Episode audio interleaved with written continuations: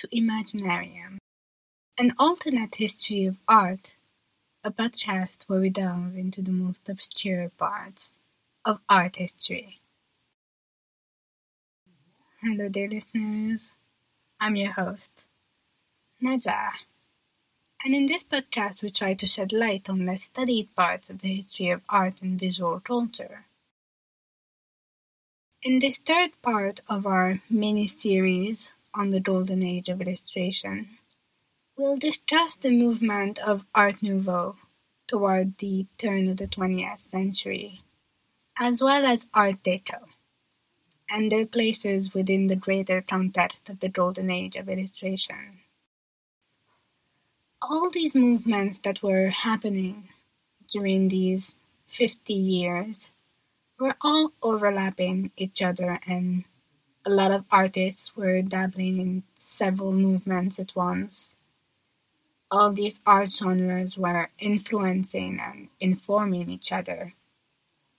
There is a way of thinking about art history that is very categorical and rigid, with the very specific dates at which each movement begins and ends. But the truth is far more complex than that. Those movements were born organically and formed within a very specific historical and social context. But you could have the genres of symbolism, impressionism, art nouveau, aestheticism, the school of Barbizon, realism, and all of these movements coexisted in the same era, in different inclinations depending on where you were in the world. Art and culture is far from being static and unchanging. It is constantly evolving and growing with the world around it. When we start looking at the threads of art, culture, fashion, and knowledge that binds us all, it is magnificent and beautiful. We have always been intimately connected with each other and the world, and will always continue to be, and that's amazing. If you haven't listened to it yet, you can pause and listen to the first two episodes where we talked about the arts and crafts and the women's art in the late 19th century, as well as the movements of decadent and aesthetic of decadent art and aestheticism, and the general context of the golden age of illustration. I am making this mini series on this whole era, but I'm trying to connect it in a very chronological and somewhat thematical way. So it's really better to start at episode one because things will just make more sense. but in today's episode, as I said, we'll focus on Art Nouveau illustrations, the illustrated posters of the late 19th century and the early 20th century, as well as the movements of Art Deco. So, my darlings, let's begin. The beginning of the 20th century brings a new beginning and a new way of thinking when it comes to art. The Edwardian era that starts in 1901 with the coronation of the King Edward VII in England, which, by the way, way too many kings, way too many. Or the Belle Epoque in Paris brought a very much needed breath of fresh air compared to the Victorian era. The 1900s and the 1910s were generally lighter and less stuffy than the Victorian era on a general basis. I mean, it, it was still very much stuffy, but you know what I mean, comparatively. Art Nouveau or New Art, when translated in English, was a reactionary movement that started right at the end of the 19th century and in the first years of the 20th century.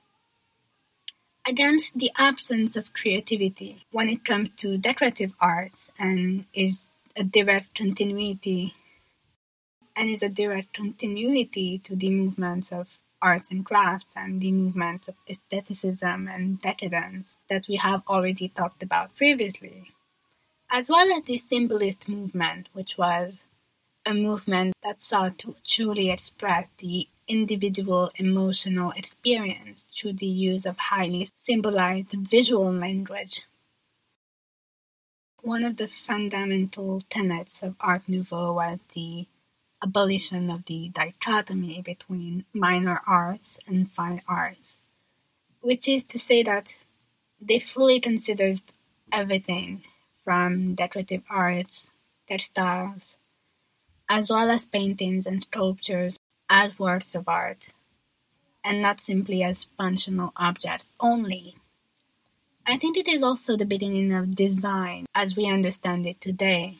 So, creating functional objects also having a lot of thought behind the creation of these objects to not only the practical and ergonomical aspect of it, but also on the aesthetic and visual level.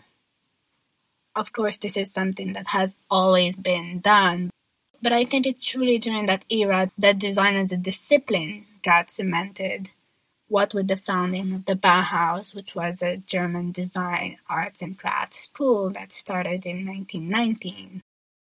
There was a refusal of making one type of art refined and more elitist, and the other more inferior because it is not as exclusive or expensive.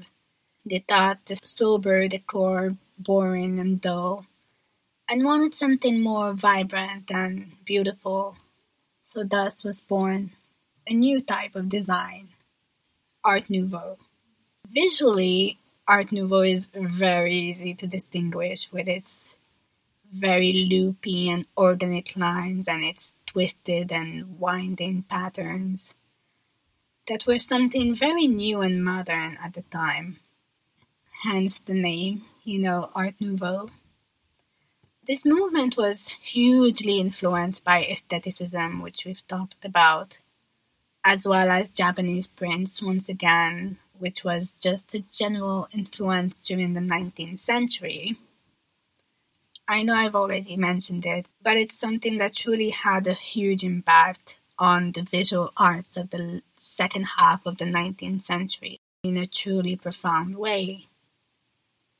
The movement of Art Nouveau was seen mostly in continental Europe with artists such as Alphonse Mucha, who everyone knows and who is arguably the most well-known figure of the genre. His commercial work was very successful at the time, and I think he's one of the main representative artists of the genre, creating a style that is still a huge visual influence to this constantly referenced and copied times and times again. Mucha's artwork was a lot of commercial work, as I said, that was mass printed and distributed everywhere across Europe. His promotional and commercial artworks are the ones that are the most well known, but I have to say that my favorite, pieces of his are his graphite artworks from Le Pater in 1899, which are absolutely stunning in their very supernatural and bigger than life nature. Even though this movement was largely in Europe, this doesn't mean that it was strictly contained to it. Once again, something that we need to remember is that we need to think about art beyond the scope of the Western world of art because it restricts the ideas and, and the possibilities of what we can explore. By focusing strictly on Europe and North America, we reinforce the current narrative that the only valuable art is from these countries. But also, we ignore how much more complex and intricate the artistic and cultural output can be especially from the nineteenth century and onwards, globalization and, to be honest, colonialism as well, made it so that these art styles have traveled across the world. It is easier and quicker to travel now, so they are no longer confined to a specific place and time. They change and evolve, and the way a certain movement will be understood and then translated through the medium. The artist Fujishima Takeji was an artist that really liked to create art in the yoga style, not to be confused with the spiritual and or fitness practice of yoga. But yoga in this way means basically Western style. But with his own personal sensibilities and cultural context. So he drew a lot of these Western inspired works of art, including Art Nouveau, especially with the lovely, lovely painting Butterflies in 1904 which is a beautiful painting that represents a young woman surrounded by butterflies. The colors are warm, yellows, deep greens, and ochres. This painting truly embodies the feeling of closeness to nature and the importance of it in the iconography of Art Nouveau. Even though the Art Nouveau style is not exactly the same, the structural and fundamental tenets of it do stay the same. It is possible to pinpoint the influence of the Art Nouveau in the decorative motifs, but it is always changed and made their own. The way the Art Nouveau movement will decline itself outside of Europe will always be slightly different from the way it started out what I find genuinely fascinating with those artists and works of art is it's just how imbued with their own culture and personal heritage it is. And they take an originally Western art movement and spin it into something wholeheartedly theirs. This is one of the most amazing parts of art. The way you can take several inspirations and influences and then create something different and unique and absolutely lovely. As I said, flowers and nature inspired patterns and design are essential to the visual identity and symbolism of the art.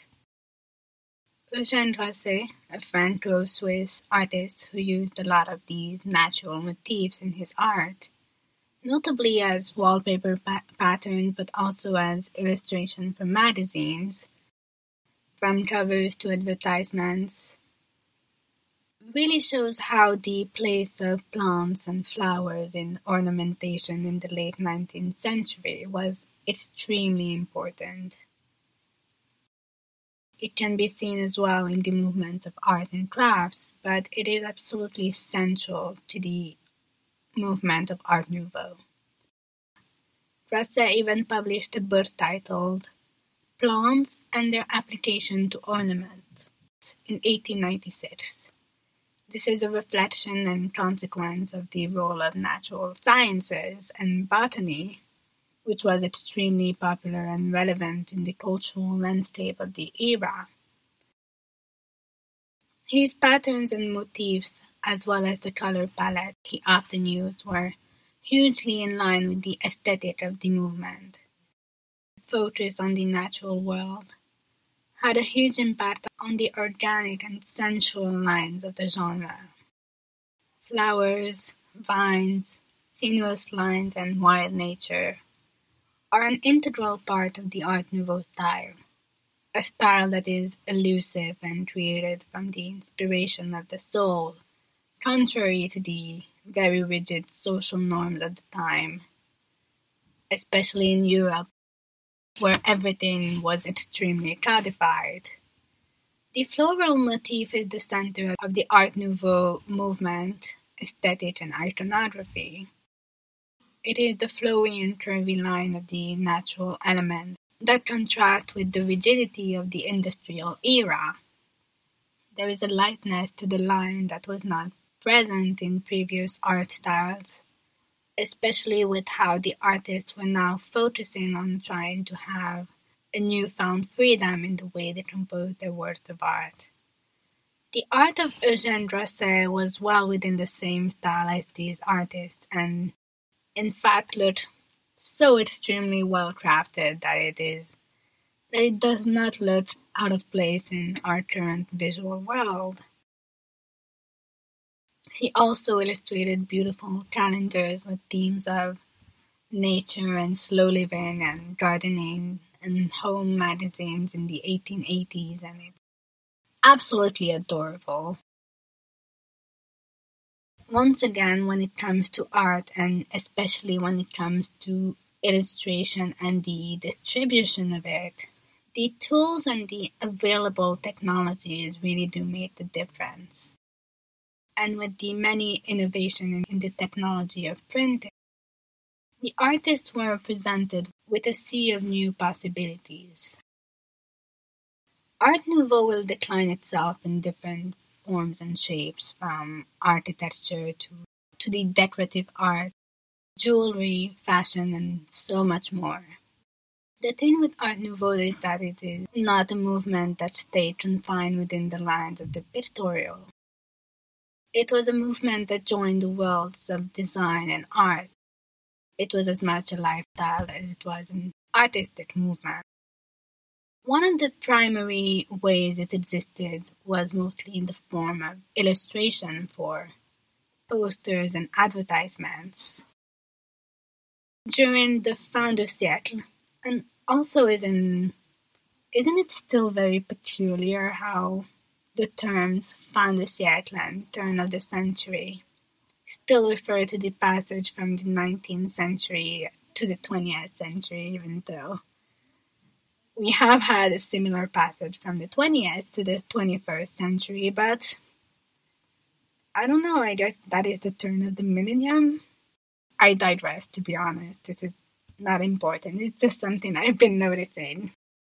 But during that era, the last decade of the 19th century and the first decade of the 20th, the art of the poster was at its probably all time peak.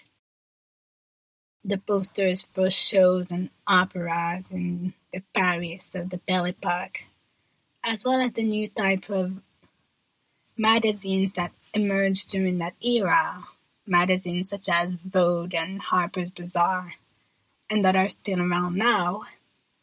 For example, in the United States, we had there were artists such as Charles D. Gibson, who was a huge staple of the art of the 1900s and the 1910s. The Gibson girls were the it girls of the generation. There has always been famous women and socialites, especially during the 18th century and 19th century. But the ushering of the mass communication methods during the 19th century made this an even more permanent phenomenon. Now it was possible to read about the latest gossips and the latest fashions and the latest tips and tricks for beauty, life, and culture. I think it was truly the beginning of the cult of celebrity as we know it today. But it was not the same desire for authenticity the way it exists now, where it feels like as a culture, celebrity needs to be authentic and reachable. The it girls of the early 20th century were not trying to be hashtag relatable, but they were trying to sell an unattainable image of perfection. They were young, beautiful, and rich, and they knew it. And this was something that the normal woman would not be able to ever achieve but they used this likeness to advertise and sell magazines, journals, and products and a dream. It is indeed the beginning of the advertisement industry as we know it today, I think. Mass media really consolidated the construction of the image in society with the medium of magazines and posters, especially within the first two decades of the 20th century the way people were understanding identities, gender and class and status was really solidified and consolidated by mass media. For example, the concept of womanhood was spread through the images that were disseminated through mass media, notably magazines, posters, illustrations, and prints. A process that is still happening. This is still something that is going on, and I think it's happening now in a more insidious manner, even with social media. It's all around. But then you could at least tune it out, I guess. I don't think it's that easy to do now. Women, I'm I'm talking about gender as well as in a very binary way when it comes to this concept, and I'm well aware that there is so much more when you start to think about marginalized identities and genders. But I'm really trying to simplify the concept to the most basic understanding that people had of gender in the early 20th century. Women's magazines were a huge enforcer of the gender roles of the time and the ways women were portrayed in media, from the virginal and sporty young woman, the seductive, charming lady, the the housewife and mother, or the angry feminist suffragette, it's like that that the way they understood femininity and womanhood was constructed. Of course, it is paramount to understand that these depictions and constructions of gender were created within a capitalist framework of needing these readers to spend their money. So it was a whole mess, and it's something that is still happening today. And the role of the image in media is paramount in the way we understand society, but most importantly in the way in how we shape society. Women's magazines since their inception have always been a key concept in the way women's roles and place in society was changing and evolving. Even today when arguably the medium of the magazine is genuinely out of breath in the form that we often understand it. It is by reading these women's magazines that we can understand the general social zeitgeist around the concept of being a woman.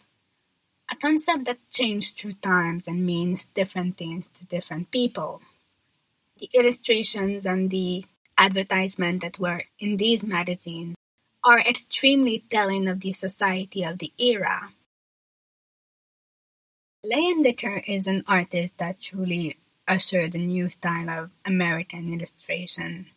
He is the forefather of artists such as Norman Rockwell, for example, who really solidified and sold the aesthetic and concept of Americana.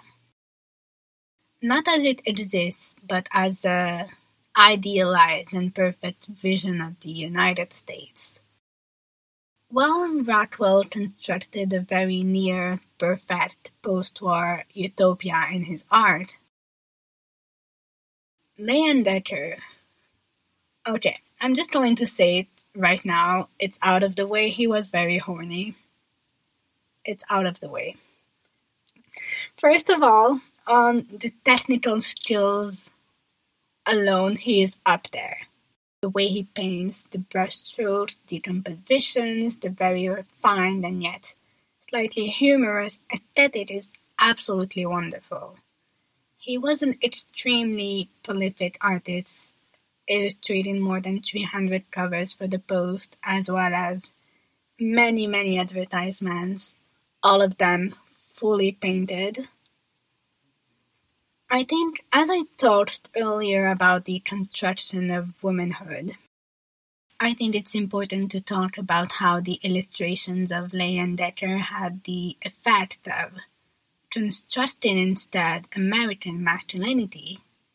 The men he drew for his advertisements, such as the Arrow collar ones which are which were very popular, gave an image of a handsome and refined man, but still very much broad-shouldered and slightly rugged, the model of which was his long-term lover. His art has a very wide reach through the post and the advertisement he illustrated. And so I think this is why it was so influential to the understanding of masculinity, even if just so slightly. Once again, I genuinely think the art of Leyendecker could be considered fine arts simply due to the painterly quality to it and its extreme detail. But it is this popular use for the greater accessibility and ease of reproduction that separates it from fine arts. So once again, the difference between fine arts and popular arts lays down not in skills but really in the goal of the art. Illustrations are made to be copied and distributed made easily accessible to everyone, ultimately I think will have as much as a great influence on the general culture as fine arts, if not even more so. Leyendecker is an artist that truly was forgotten for a long while, but has been rediscovered in the past few years as people are discovering and admiring the timelessness of his compositions, colors, and talent. So this era, the 1900s, was a real explosion when it comes to the art of the posters. The poster, l'affiche, was an extremely fun medium for artists to explore and to experiment with. In France, there was definitely an engouement for these posters, even in the last decade of the 19th century, where the word affichomanie, which can be translated simply as poster mania, got coined. There were catalog books that collected several posters of the era by several artists. There is something to be said about the accessibility of the medium comparatively to fine arts and sculptures, which are not as readily available and affordable to the average person. With the printing techniques, it was possible to create several copies of the same artwork at a speed that never used to be possible previously. But is a copy of the artwork the artwork when it comes to the illustration? I think this is one of the reasons why very often illustration is not as valued as the fine arts because of that exclusivity and rarity. The prices in fine arts are determined by several factors, a lot of them very nebulous and genuinely the whole world of selling and pricing fine arts is one that is extremely guarded. But one factor that can determine the price of a work of art is rarity. There is only but one single copy of that original art. But is it something that still holds true today? In an era where so many of the famous works of art are easily accessible through the digital collections of museums, or simply through Google research. If one of the main reasons illustration was considered as less worthy than fine arts was due to its popular appeal and ease of accessibility compared to the scarcity and of the fine arts. Then what does it mean now? I do not pretend to have all of the answers. Not at all, but it is an important conversation to have and to start, especially when the world of art is still as elitist as ever. I want to mention the short series by John Berger called Ways of Seeing, as well as the book of the same name. John Berger is one of my favorite art historians and essayists, and I think especially in the first episode he says something extremely relevant to this topic. about how there is the original art, but we buy all of these postcards and we see the images in books and on screens. And then that art still exists as a unique version. Are these copies still art? I do not know, but these kind, but I think these kinds of conversations are very interesting. When it comes to Art Deco, it is a genre that is definitely associated with the 1920s and the early 1930s. So, this is a movement that is toward the end of the golden age of illustration, which we have previously established as being roughly from the 1870s to the 1920s. But it is still a beacon of art and creativity. This art movement existed as was Art Nouveau before it, not only in the field of visual art but also of architecture, interior design, advertisements, but I think most importantly in the world of fashion. It is derived from the words art décoratif, aka decorative arts. One important event for this movement was the Exposition internationale des arts décoratifs et industriels modernes, which can be translated as Universal Exhibit of Decorative art and Modern Industrialisms. Visually, Art Deco was extremely sleek and modern, and definitely was leaning into the aesthetic of modernity especially after the First World War, there was this desire to leave the past behind and move forward. It was used heavily in the sets of the Hollywood movies during its early years, and especially with the pre code movies and the early golden age of movies. And it is associated with the concept of upward social mobility. So, after all, it is not surprising that it is so deeply associated with the vibe of the era. The 1920s were the age of jazz, of the Great Gatsby, of the Roaring Twenties, but also of continued colonialism and imperialism, of the aftermath of the horrible First World War something that must have been incredibly traumatizing to the people who lived through it and were probably not expecting it for it to happen again so soon. Art Deco is a very streamlined style, in line with the very simple fashion style of the era, where we let go of the lavish Edwardian fashion style and the and the extravaganza of the Art Nouveau style's flourishes and ornaments. For a more simple, clean, and visually less cluttered style of the Jazz Age, we have to thank the influence of Jean Lanvin, Elsa Schiaparelli, and Paul Poiret, just to name a few, and unfortunately, Coco Chanel.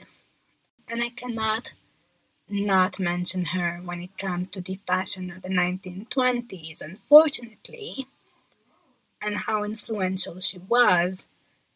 But I also just want to take this occasion to mention that she was very much a Nazi spy, and I absolutely despise her as a person. I do admit I love the brand's aesthetic in general, but there needs to be a reckoning with the fact that she was very much a Nazi spy. Anyway, so during those years where curves and organic lines were once favored, it was now a very straight and geometrical stylized look with angles and straight lines. Even though there were definitely handcrafted items as well as mass produced ones, there was this desire to bring in a counterpoint and contrast to the traditional approach of Art Nouveau. As I said, there's always this this sort of swinging balance that goes through art. When something is favored a few years later, the complete opposite will be favored instead.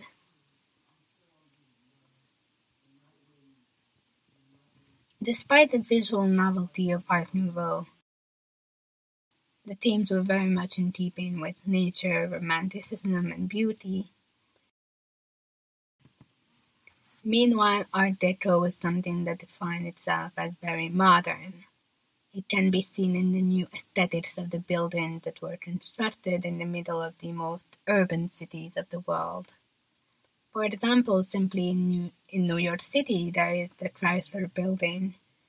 But the one that really, really caught my eyes more than the others is the American Radiator Building in New York once again, which I have put an image of it in on my social media, but you can just quickly Google it if you if you want. It is an extremely striking building. It's black and gold, and which are some of the main colors of the Art Deco style palette, and it is so different from the rest of the urban landscape. The aesthetic of Art Deco was also incredibly influenced by colonial and Orientalist aesthetics.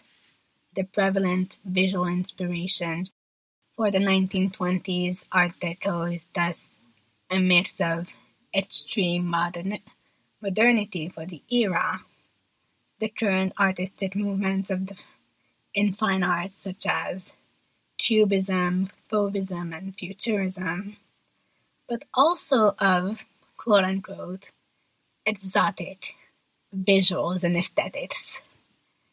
Notable Orientalist elements such as the kimono, the puffy Aladdin style trousers, were definitely making their way in the mainstream fashions. There was also a vested interest in Egyptology and everything relating to the exploration of the dark and unknown locales, of the mystery of the exotic brown people.